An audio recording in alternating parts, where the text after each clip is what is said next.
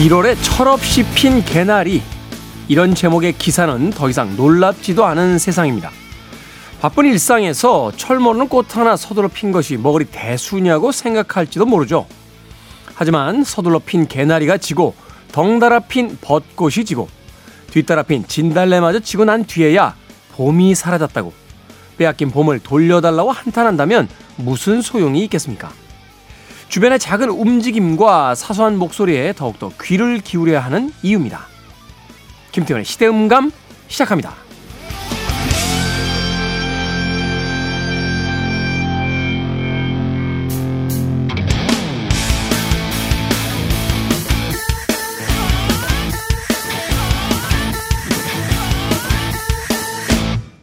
그래도 주말은 온다. 시대를 읽는 음악 감상의 시대음감 김태훈입니다. 얼마 전에 한 배우가요, 활짝 핀 개나리 앞에서 사진을 한 장 찍어 올렸죠. 그녀의 손에는 택배 박스에 적힌 문구가 들려 있었습니다. 기후 비상시대, 더 이상 미룰 수 없습니다.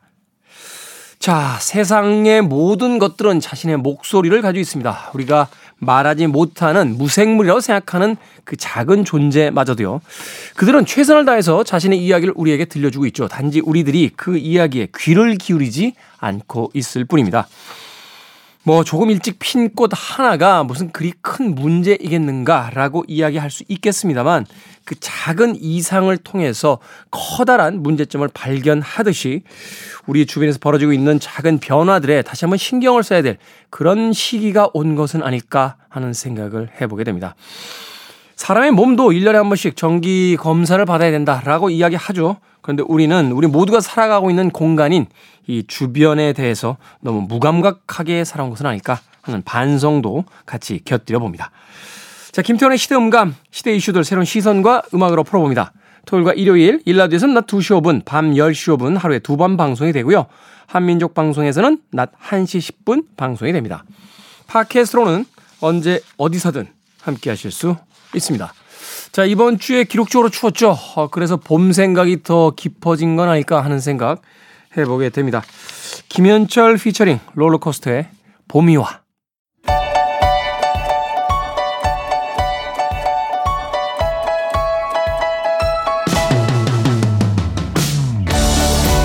우리 시대 좋은 뉴스와 나쁜 뉴스, 뉴스 good and bad. KBS 경제부의 박혜진 기자, 산업과학부의 정세배 기자 나오셨습니다. 안녕하세요. 안녕하세요. 자, 명절들 잘 보내셨는지. 명절 쇠게 되면 친척들 혹은 부모님들로부터 무슨 이야기 제일 많이 들으세요?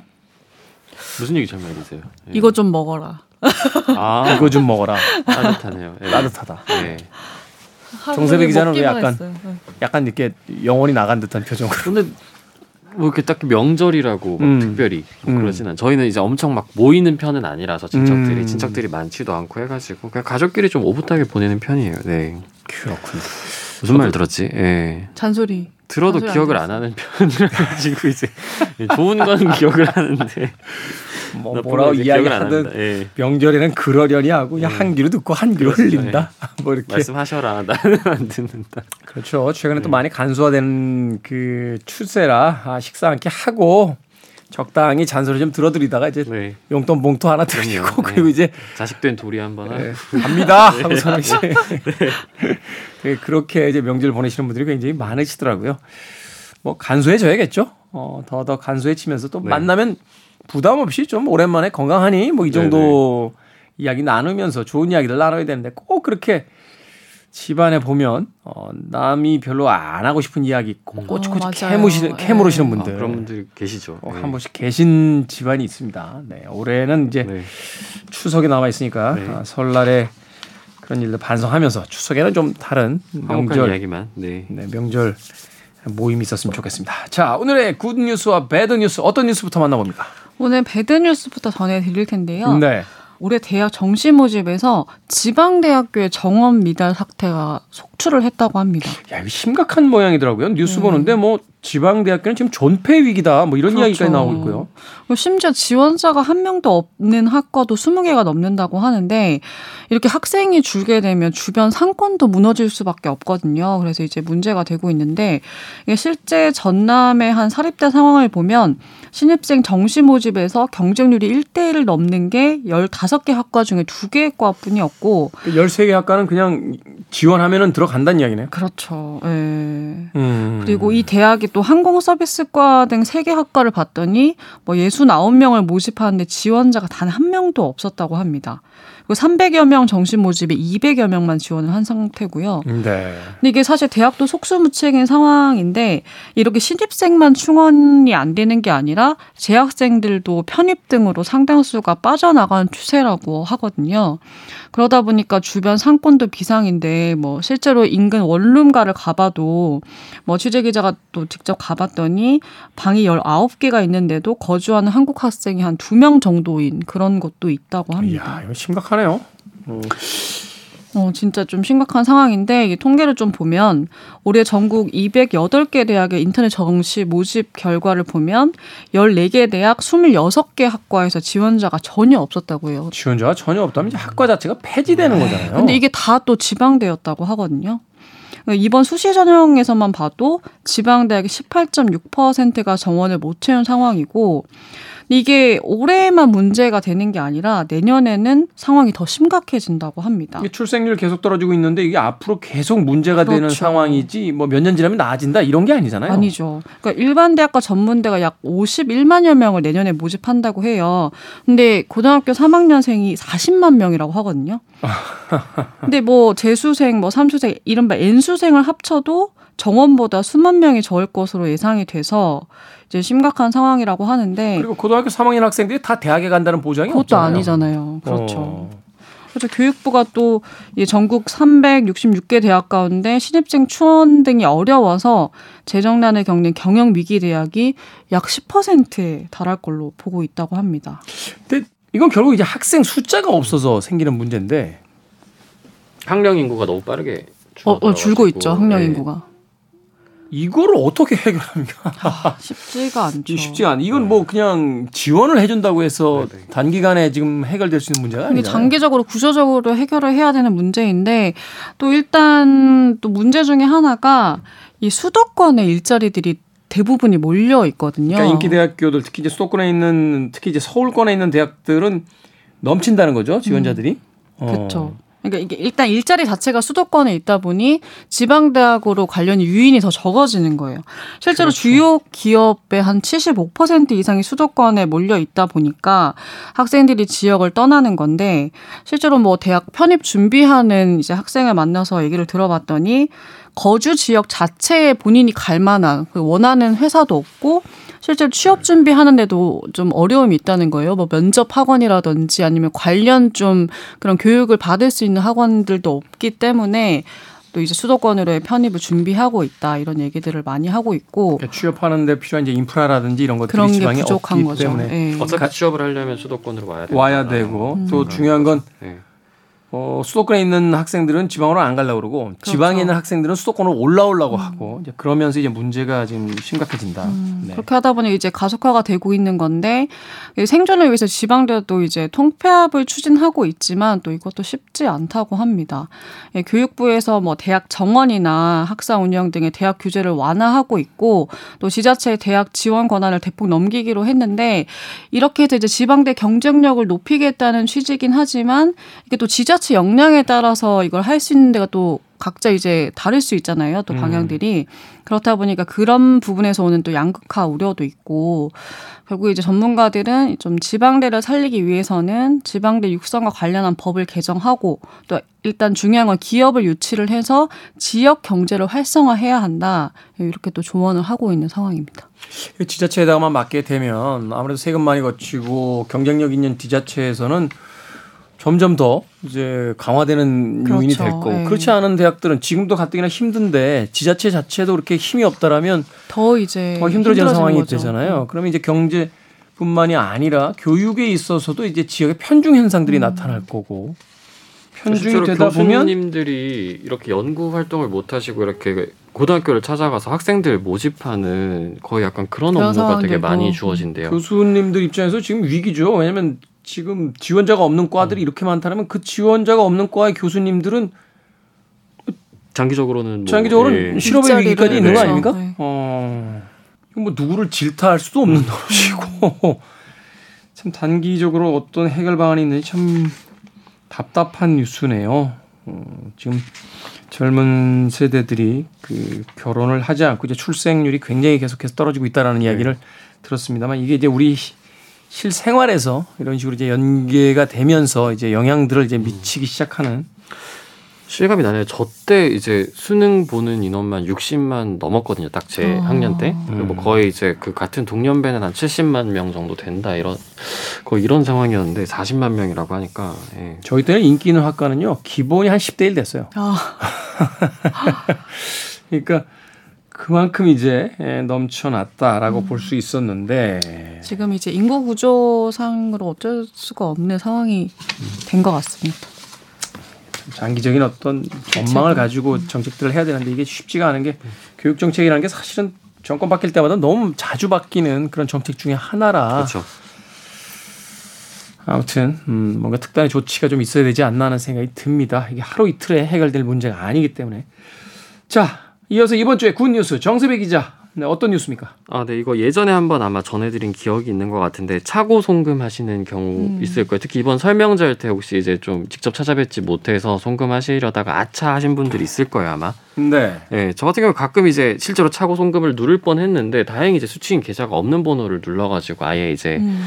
이게 은행 단계에서 차단이 됐지만 만약에 실제로 있는 계좌번호를 눌러가지고 차고 송금이 되는 경우가 있잖아요. 이게요 그 이렇게 계좌번호 넣고 나서 이름이 이렇게 뜨잖아요. 네네. 그 타이밍에 한 번 이렇게 다시 확인을 해야 되는데. 예. 이게 이 스마트폰을 이렇게 계속 뭘 누르다 보면요. 네네. 그냥 관성적으로 그냥, 아, 눌러가지고 맞아요. 네. 다음 그냥 넘어가요. 맞아요. 예. 이게 네. 안 넘어가지면 다행인데 넘어가져 버리면 그대로 송금이 되는 거죠. 그렇죠. 예. 그래서 저는 사실은 이게 사실은 그 어플리케이션이라든지 네. 이런 거에서 뭔가 안전장치가 한 번쯤은 더 있어야 음. 되는 게 아닌가. 뭐 이렇게 생각을 해보게 또 되는데. 더 있으면 또 귀찮아하지 맞아요. 않으세요? 그러니까. 근데 아, 확인했잖아. 약간. 왜 또 하는 거야? 네. 근데 이게 어쨌든 이런 사고 송금이 많아지다 보니까 예금보험공사에서 이거 반환 지원 제도를 도입을 했어요. 2021년 7월에 도입을 했거든요. 네. 그 지난해까 지난해 말까지 1년 반 정도 이걸 운용을 해보니까 5천 명 좀 넘는 인원한테 60억 원을 이렇게 보험공사에서 돌려줬다고 합니다. 음. 이렇게 많은 금액을요. 이게 실제로 그래서 이제 예금보험공사가 일단 대신 먼저 찾아주는 건데 이게 지원 대상 금액이 지난해 말까지는 천만 원까지였어요. 천만 천만 원까지였는데 원까지. 이제 5천만 원까지 늘었고 음. 95% 정도는 예금보험공사가 자진 반환을 받았대요. 쉽게 말하면 잘못 받으신 분이 이제 돌려준 음, 거죠. 음, 음. 하지만 나머지 한 5% 정도는 안 돌려주신 거죠. 그러다 보니까 이제 결국 지급 명령 가고 심지어는 강제 집행까지 가서 이런 법적 절차를 거쳐서 회수를 해왔다고 하고 평균적으로 신청하고는 한 46일 정도 이게 반환 받는데 걸렸다고 해요. 46일이요. 네네. 이게 그러니까 말하자면 지금 힘든 분들이 굉장히 많은 거예요. 이게 네네. 쉽게 얘기해서 여유가 있으신 음. 분들이라면 바로 줄 수 금액을 들어왔으면 어, 이게 뭐지 하고 바로 줄 수. 있는데 네네. 이게 사실은 이제 여유가 별로 없으신 분들은 통장에 입금되고 입금된지 모르고 있었는데 음. 며칠 사이에 뭐 이것저것 밀려있던 공과금 빠져버리고 막 이래버리면 그렇죠. 이게 사실은 돌려드려야 되는데 돌려드릴 수가 없는 상황이 돈이 또 없다 이렇게 말씀하시거나 예, 될 수도 수 있죠. 네. 네.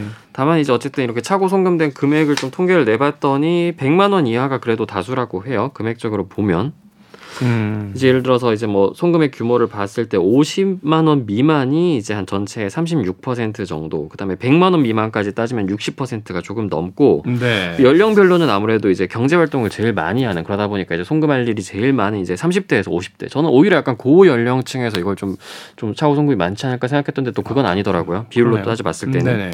그다음에 20대 이하도 한 17% 정도 차고 송금을 하고 60대 이상이 16%.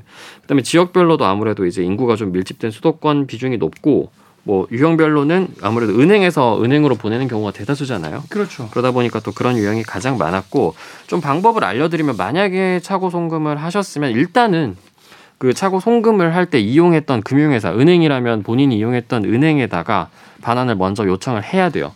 내가 잘못 보냈다. 수취인은 누구다. 음, 반환 요청을 음. 해달라. 근데 이때 이 반환 요청이 거절됐을 경우에만 이제 예금보험공사에다가 이 반환 지원을 신청을 할 수 있는 거거든요.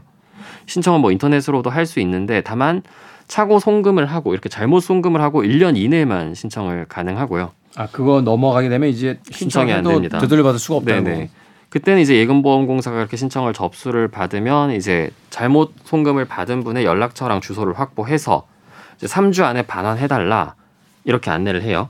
음. 그럼 대부분 아까는 말씀드렸듯이 자진 반환을 하는데 만약에 자진 반환을 안 하면 지급 명령 신청까지 가죠. 예를 들어서 반환을 안 한다거나 아니면 나는 반환 못 하겠다. 약간 이렇게 하시는 분들이 있어요. 예, 그러면 지급 명령 신청이 들어갑니다. 그리고 아니, 만약에 피치 못할 사정이면 모르겠습니다만 맞습니다. 반은 못 한다는 들어왔으니까 내 돈이다. 약간 이런 건가 본데.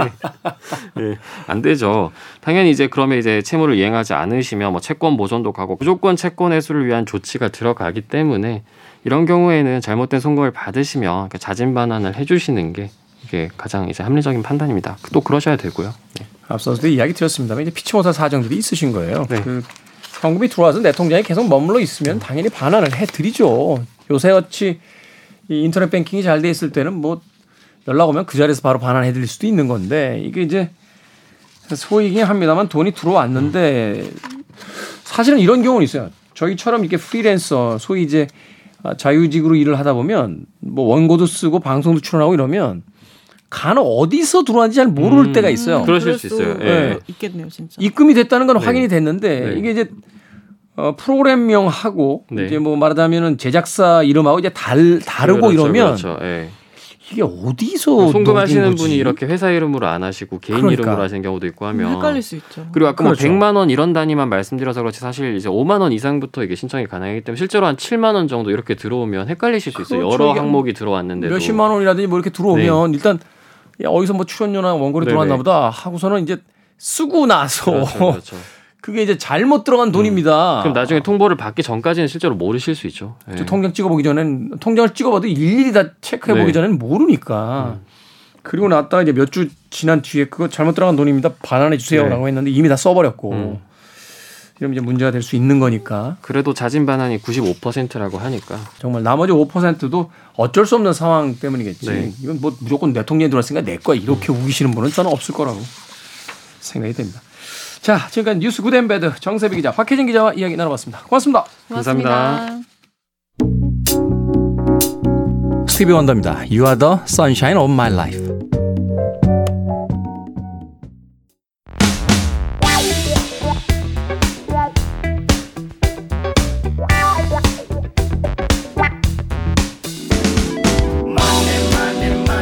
이번 명절 밥상머리의 주인공은 단연 난방비였습니다. 이럴 때 요금을 보고 한숨만 쉰다면 보통 사람 고지서를 불끈 쥐고 다가올 흐름을 보려 한다면 감각이 더해진 사람이겠죠. 우리 시대의 경제 이야기 돈의 감각. 더 퍼블릭 자산운용의 김현준 대표님 나오셨습니다. 안녕하세요. 네, 안녕하세요. 새해 복 많이 받으십시오. 새해 복 많이 받으십시오. 어, 요즘 많은 분들이 이렇게 인사하시더라고요. 난방비 안녕하십니까? 라고 아. 인사를 하던데 어떻습니까? 김현준 대표님은. 그렇죠. 저희도 이제 아파트에 거주하고 있어서 네. 관리비에 포함돼서 나오는데 어. 같은 해, 그러니까 전년 같은 달 비교해 가지고는 뭐 10만 원, 20만 원 가까이 올랐던 것 같아요. 아, 그 정도. 많이 오르다가 봐야겠네요. 그렇죠. 거의 뭐 한 수십 퍼센트 이상 오르는 거죠. 그렇죠. 물론 뭐 체감이 좀 다를 수는 있겠습니다만 적게 오른 사람들은 한 30%뭐 많이 오른 사람들은 거의 두 배가 됐다 뭐 이렇게 이야기하시는 분들도 있고. 네, 네. 물론 이제 11월 달보다는 12월 달이 추웠기 때문에 난방을 상대적으로 좀 많이 쓰긴 했겠습니다만 네. 그럼에도 예년에 비해서 너무 올랐다 하는 이야기를 하게 되는데 뭐 정치권에서는 여기에 대해서도 뭐 이전 정부 탓이다 지금 정부 탓이다 뭐 여러 가지 공방이 있긴 있습니다만 우리에게 필요한 건 또 이렇게 힘든 시간에 경제에 대한 감각이 아닐까 하는 생각 해봅니다. 자, 그래서 우리 시대의 경제 이야기 돈의 감각. 자, 김현준 대표님의 믿고 되는 투자 팁부터 먼저 만나보도록 하겠습니다. 네. 어, 방금 이제 난방비 얘기를 했으니까 이 비슷한 얘기로 시작을 해 볼게요. 네.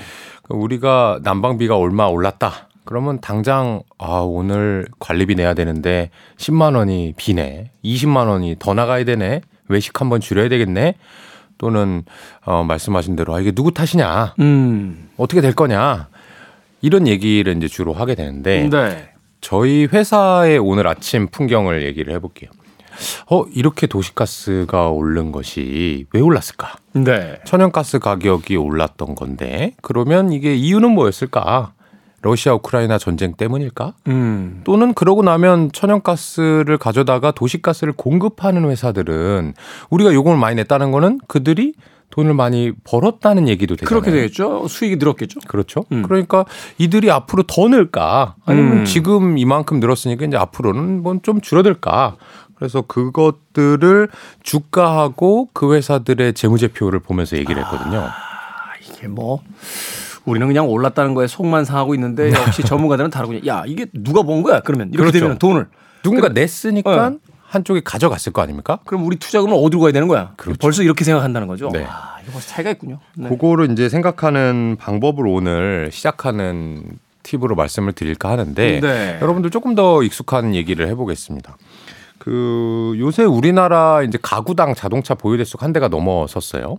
한 대가 넘어섰다. 그렇죠. 요새는 아파트에서도 뭐 두세 대씩 가지고 계신 분들이 있더라고요. 그렇죠. 이제 뭐 맞벌이 부부라든지 음. 어 대학생 자녀 또는 취직한 자녀들도 한 대씩 갖고 있다 보면 두 대가 넘어가는 가정들도 상당히 많습니다. 근데 이제 자동차를 구매할 때 여러 가지 이 환경들을 생각해야 되죠. 네. 어 이제 들으시는 분들께서 아 내가 자녀가 여러 명 있다. 그럼 좀 넓고 그리고 안전해야 된다라는 생각으로 SUV SUV를 라든지. 선택하실 수도 네. 있죠. 승합차들. 그렇죠. 그걸 이제 한두 대 갖고 있는데, 어, 나는 좀 자동차 운전하는 거 자체를 즐긴다. 라고 하면 뭐 이른바 스포츠카를 구매할 수도 있겠죠. 로망이죠. 그렇죠. 그런데 이 스포츠카든 SUV든 어떤 세단이든 간에 아, 내가 이걸로 얻을 수 있는 효용이 뭐냐. 네. 음. 어, 이동하는데 수단이냐? 아니면 좀 이렇게 스트레스를 해소하는 것이냐? 뭐 안전함이냐? 이런 거를 이제 생각한단 말이죠. 그거 대비해서 어, 가격이 적당하냐를 아. 비교할 수밖에 없어요. 그죠? 그렇죠. 일단은 뭐 경제성을 생각을 해봐야겠죠. 생각을 안 할 수가 없을 겁니다. 같은 비용일 때 내가 얻어낼 수 있는 효용이 어디에 더 있느냐. 네. 음. 그러니까 아마 뭐 수천억, 수조 원 부자가 아닌 다음에야 어, 본인의 이제 드림카가 어, 아주 비싼 자동차라고 했을 때 그게 내가 1억 원까지는 지불할 수 있는데 2억 원은 안 돼. 음. 이렇게 생각할 수도 있고요. 그렇죠. 경제적으로 내가 천만 원짜리 자동차는 살 수 있는데 어, 굳이 이런 경차를 2천만 원 주고 사야 될까? 이거를 고민할 수가 있단 말이죠. 음, 맞아요. 특히나 이제 자동차 사시는 분들은 그런 고민 하잖아요.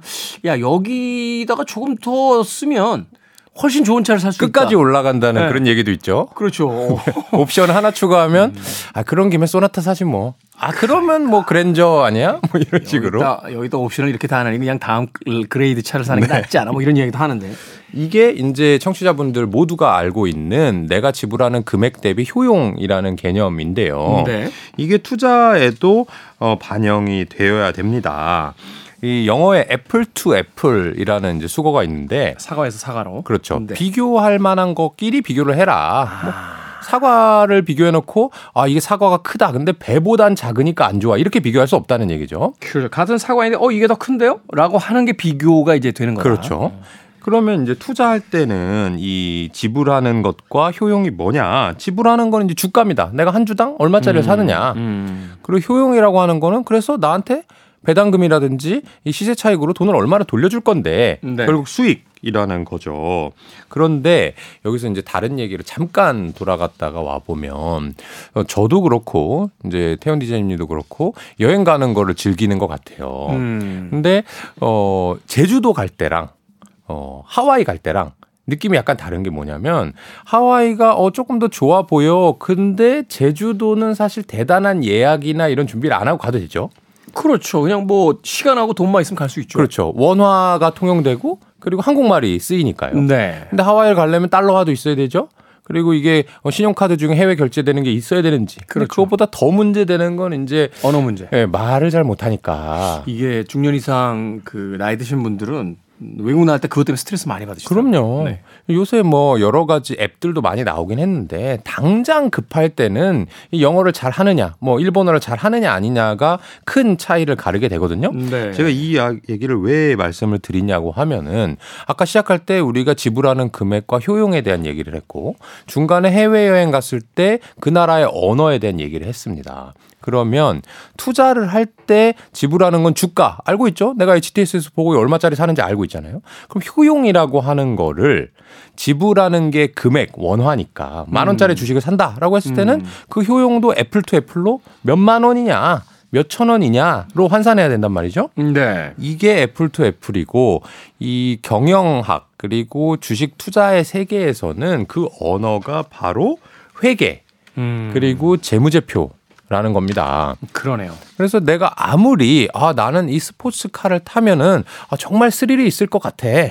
근데 그 정말 스릴이 있을 것 같아를 금액으로 환산하지 못하면 어떤 스포츠카를 살 때 이게 싸게 샀는지 비싸게 샀는지를 모르잖아요. 그렇죠. 그러니까 그 느낌을 환산하는 것처럼 주식 투자를 할 때도 내가 얼마를 지불했는데 만 원을 지불했는데 어 얘가 나한테 천 원을 줄 것 같아. 음. 그럼 10%네. 2천 원줄 것 같아. 20%네. 그러니까 같은 언어로 분석을 하고 환산을 해야 되는데 네. 여기서 이제 들으시는 분들 뼈 때리는 얘기를 하면 회계를 모르실 겁니다. 대부분 한 80% 이상은 주식 투자할 때 회계가 뭔지 잘 모르고 투자하실 거예요. 그 기업의 이미지를 보고 하지 그 기업이 지금 적자 상태인지 흑자 상태인지 잘 모르시더라고요. 그렇죠. 어. 근데 그 이미지를 아, 이 기업은 상당히 사회 공헌을 많이 해. 그게 얼마짜리인지 환산하지 못하면 결국에는 이 효용을 계산할 수 없다는 얘기고 음. 내가 외국 나갈 때, 아, 하와이 가면 날씨 따뜻하고, 뭐 음식도 맛있다 그러고, 서핑도 할 수 있고, 좋아. 그런데 하와이를 100만원짜리 여행 상품으로 가는 것과, 1000만원짜리로 가는 것과는 음. 이 효용이 다르지 않습니까? 완전히 다르죠. 그래서 그것을 잘 알고, 또는 내가 그 나라에 가서 영어를 잘 할 수 있을 때 하와이를 가야 잘 즐길 수 있는 것처럼, 음. 제가 이제 뒤에 간간히 어 다음 달이나 또 이제 몇 차례 말씀을 드리겠지만 이 내가 생각하고 투자하려고 하는 그 기업이 나한테 주는 효용이 무엇인지 음. 그리고 그것을 어 원화, 달러화, 유로화, 엔화로 환산할 수 있는 능력이 내 자신에게 현재 있는지 없는지를 네. 자문자답을 해보는 시간을 가지셨으면 좋겠습니다. 그렇군요. 우리가 무엇인가 이제 투자를 할 때, 아, 이 투자가 말하자면 이제 그 동일한 종목들, 그 같은 업종의 종목들도 있고 또 기회비용이라는 게 있는 거니까 그렇게 본다면 어디다 투자를 할 것이냐를 생각을 했을 때 어, 각각의 어떤 기업들의 가치, value 같은 것들을 숫자로 계산할 수 있고 네. 현재 어떤 상황을 숫자로 볼 수 있어야 그렇죠. 지금 당장 내가 어디에 이제 투자를 할지에 대한 명확한 기준을 갖게 되는데 네. 대부분 이런 식이죠. 야 트위터에 투자해서 갑자기 일론 머스크가 인수했잖아. 일론 머스크 하면 되지. 네.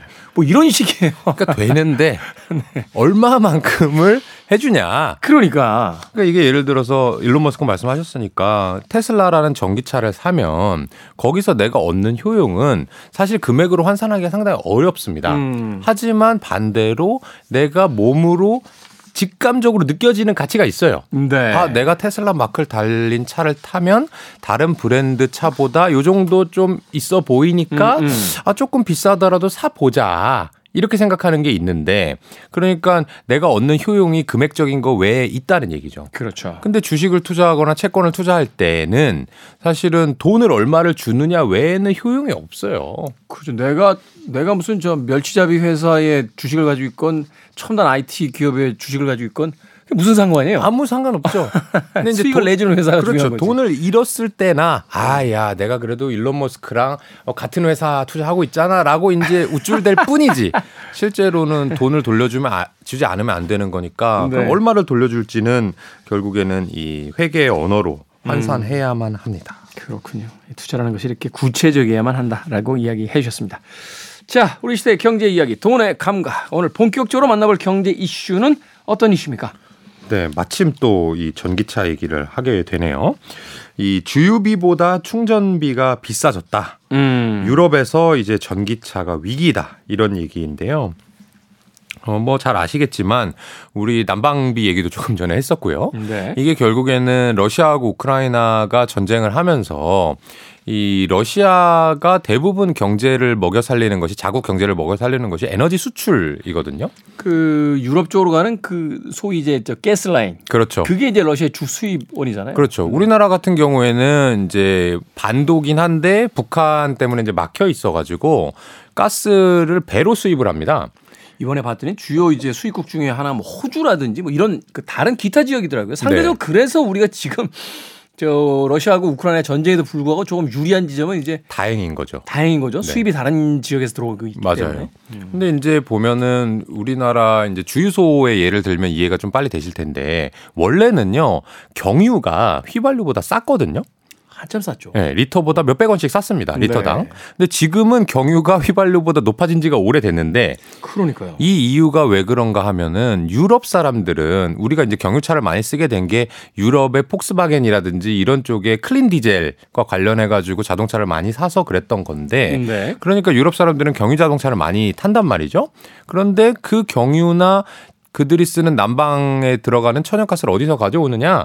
어, 러시아와 땅덩이가 연결돼 있으니까 그냥 쉽게 네. 쉽게 가져오는 거예요. 우리나라와는 다르게. 음. 그래서 그거를 편하게 쓰고 있었는데 지금 이 전쟁을 하다 보니까 러시아산 에너지를 수입을 안 하겠다고 했고 음. 그러다 보니까 유럽 사람들이 경유차는 굴려야 되겠고 러시아로부터 가져올 수는 없으니까 갑자기 이 중동이나 미국에서 경유를 많이 사다 쓰는데 네. 우리나라가 그쪽에서 보통 수입을 하다 보니까 경유차 경유의 가격이 올라간 거거든요. 그래서 어쨌든 이 말씀을 드리려고 하는 게 러시아하고 우크라이나가 전쟁을 하게 되면서 유럽 쪽에 이 에너지 난은 훨씬 우리나라보다 심각하다 그래요. 그 이렇게 돌아가면서 절전하더라고요. 어, 독일부터 시작해가지고. 맞아요, 맞아요. 네네. 전기 못 쓰게 하고요. 음. 그다음에 난방도 가능하면 하지 말자. 음. 난방 요금 같은 경우도 우리나라는 뭐 많으면 두 배 얘기를 하고 있는데 독일이나 이런 쪽은 뭐 세 배 이상 올라서 정말 힘들다 이런 얘기를 하고 있습니다. 그나마 다행인지 또 지구적으로는 불행인지 모르겠습니다만 지금 이상 기온 때문에 지금 유럽이 따뜻해서 맞아요, 따뜻해서 지금 버티고 있는 거지. 안 그랬으면 진짜 이 노숙인 분들이나 이런 분들은 진짜 네. 사망 얘기도 많이 나올 뻔했어요. 그렇죠. 근데 어찌 됐건 간에 전기차도 에너지고 그거를 어 전기를 생산을 하려면 화석 연료가 요새는 들어가는 게 대부분이거든요. 이 전기차에 대해서 회의적인 분들이 그 얘기 하시더라고요. 그 전기도 결국 화학 연료를 때서 만드는 건데 네. 공정이 하나 더 가면은 금액이 더 올라가는 거 아니냐. 눈앞에서만 전기차라고 clean이라고 하는데 그렇게 따지면 전기차가 앞으로는 더 비싸질 거다. 맞습니다. 아. 그게 지금 오늘 이제 이 월스트리트 저널의 얘기인데요. 그래서 전기 가격이 비싸지니까 실제로 어떤 모습이 보여졌냐 하면은 이 독일의 사례입니다. 테슬라의 모델 3라고 하는 세단 차량이 있는데 이 소유자가 고속 충전을 했을 때 네. 한국 돈으로 25,100원 정도 음, 들었다고 하고요. 음. 근데 이제 동급 모델인 어, 내연기관 을 이제 구매하신 분들 같은 경우에는 예전 화석 연료죠. 그렇죠. 네. 주유 가솔린 이 휘발유를 주유했을 때 24,900원이 나왔다는 거예요. 싸네요. 그러니까 200원 싼 겁니다. 한번이 음. 161km 주행에 대한 비용이. 음. 그러니까 원래는 우리가 그랬잖아요. 전기료는 거의 공짜니까 전기차를 살 때 조금 비싸도 어, 우리가 몇 년 타다 보면은 이 기름값보다는 훨씬 절약이 되겠다라는 생각을 음, 분명히 음. 우리뿐만 아니라 독일 사람들도 했을 텐데 그렇죠. 지금은 이 전기차를 굴리는 이 유지 비용이 더 비싸다는 거죠. 음. 이것이 아까 말씀드렸던 이 독일의 전기료 가격이 상당히 많이 올랐다는 거거든요. 근데 여기에서 이 기사까지 보면 와, 이 전기차 회사 큰일 나겠네. 아무도 안 사겠네. 이렇게 생각할 수 있는데 어, 제가 많이 말씀드렸다시피 이렇게 기사에 나올 정도 되고 여러분들이 들을 정도가 되면 아, 그게 주가에는 많이 반영이 됐구나. 그러면 다음 스텝을 투자할 땐 준비해야 되겠구나. 이런 말씀을 많이 드렸거든요. 선반영이 이미 끝난 뉴스다. 그렇죠. 아. 그래서 그 다음 스텝은 뭐냐? 지금 이 전기료가 오른 이유를 우리가 찾아보는 거예요. 음. 러시아하고 우크라이나하고 싸워서 그런 것인데 네. 그러면 뭐 평생 싸울 거냐? 음. 그건 아닐 것 같아요. 언젠가는 어떤, 이제 어떤 방식으로든 정리가 되겠죠. 그렇죠. 그리고 혹여 이 전쟁이 좀 장기화된다 하더라도 이 독일, 프랑스 이런 나라들이 아 그냥 우리 어, 전기료 이렇게 많이 올랐고 난방료 3배 올란 상태에서 그냥 꾸역꾸역 살아가야 되겠다라고 생각할지 어 아니야. 다른 방법을 좀 생각해 보자. 풍력 발전을 많이 해 보자. 원자력을 다시 해보자 또는 어, 미국에서 천연가스를 사오는 방법도 있던데 이런 다양한 방법을 생각하겠느냐라고 보면은 당연히 후자일 거란 말이죠. 네. 그러면 전기료 가격이 높아져가지고 모두 다 힘들고 전기차의 유지 비용이 이렇게 문제가 된다. 라고 할 때쯤 되면 사람들이 전기차에 대해서 안 좋은 시각으로 보기 시작할 텐데 네. 사실은 이 화석 연료가 장기적으로 고갈되고 그리고 사람들이 어찌 됐건 간에 청정 에너지를 선호하는 현상은 지금 그렇지 아니하더라도 조금 시간이 지나면 다시 흘러갈 더 큰 우크라이나 전쟁보다 더 큰 조류란 말이죠. 음. 그래서 저는 어, 차라리 올해 작년 재작년이 아니라 올해부터 한 해 동안 아, 전기차에 대해서 잘 고민해보고 음. 이 전기차 회사들 중에서 참 괜찮은 회사가 있더라라고 하면 지금 사람들이 야 전기차 안 된대 이거 전기 비용 비싸가지고 아무도 안 산대라고 음. 할때 이제부터 어, 검토를 해서 투자를 해보면 어떨까라고 말씀드리고 싶습니다. 한마디로 이 뉴스에서 우리가 이제 제일 먼저 생각해야 되는 건 이런 거네요. 그러니까 어, 앞서서 이야기해 주신 것처럼 1번의 원칙, 그러니까 우리가 이미 대중적인 어떤 미디어를 통해 뉴스를 접하게 됐을 때는 주식에는 이 뉴스가 이미 어느 정도 선반영이 돼 있을 거다라는 네. 점. 그리고 두 번째로는 이게 지금 사실은 이제 우리가 믿고 있었던 전기차가 사실은 일반적인 화석 연료차보다 아, 내연기관 차보다 지금 비용이 더 든다라고 하는 뉴스잖아요. 네. 우리가 예상하고는 이제 거꾸로 간 건데 그렇죠. 여기서 이제 하나 판단을 해야 될 게 이게 단기적인 변화냐 아니면 음. 장기적으로 계속 이렇게 갈 거냐. 그렇죠. 여기서 이제 판단을 하면 되겠군요. 장기적이라면은 뭐 판단이 분명할 거고 그렇죠. 단기적이라면 이 단기적인 악재는 이미 반영이 됐을 테니 이게 해결이 되는 순간 주가의 상승 요인이 되니까 그렇죠. 언젠진 정확하게 모르겠지만 야 이렇다면은 전기차 관련주들의 상승 요인이 지금 어느 정도 내재되고 있는 게 아니냐 이렇게 볼수 있는 거네요. 네, 어. 맞습니다. 지금 디제님께서 아주 좋은 표현을 쓰셨는데 음. 언제일지는 모르지만 음. 근데 일반 투자자들이 제일 중요하게 생각하는 게 언제냐 네. 이 시기를 되게 맞추고 싶어요. 근데 사실은 시기를 맞히는 게 중요한 게 아니고 그 타당성, 음. 당위성을 생각하는 게 더 중요하거든요. 시기를 맞추려는 이유는 되게 신용으로 돈을 빌리셔서 그러니까 단기적으로 돈을 벌려는 욕심 때문인 거고. 그러니까 단기 자금을 가지고 어떻게든 빨리 버시려고 하시니까 그렇죠. 근데 그러신 분들은 결과적으로 보통은 돈을 더 잃게 되고요. 음. 어, 나는 괜찮아. 시기는 상관없는데, 어, 정말 청정 에너지가 잘 될 게 분명해. 라고 생각하신 분들은 기다리면 기다릴수록 어, 나의 편이 많아지고 음. 말하자면 논리를 나를 지지해주는 사람들이 많아지면서 그게 결국에는 주가 상승으로 이어지는 거니까 그렇죠. 시기를 재단하지 않고 음. 내가 생각하는 더 큰 흐름, 지금 사람들이 주목하는 것보다 더 큰 흐름 쪽에 베팅하는 게 사실은 확률을 높이는 투자법입니다.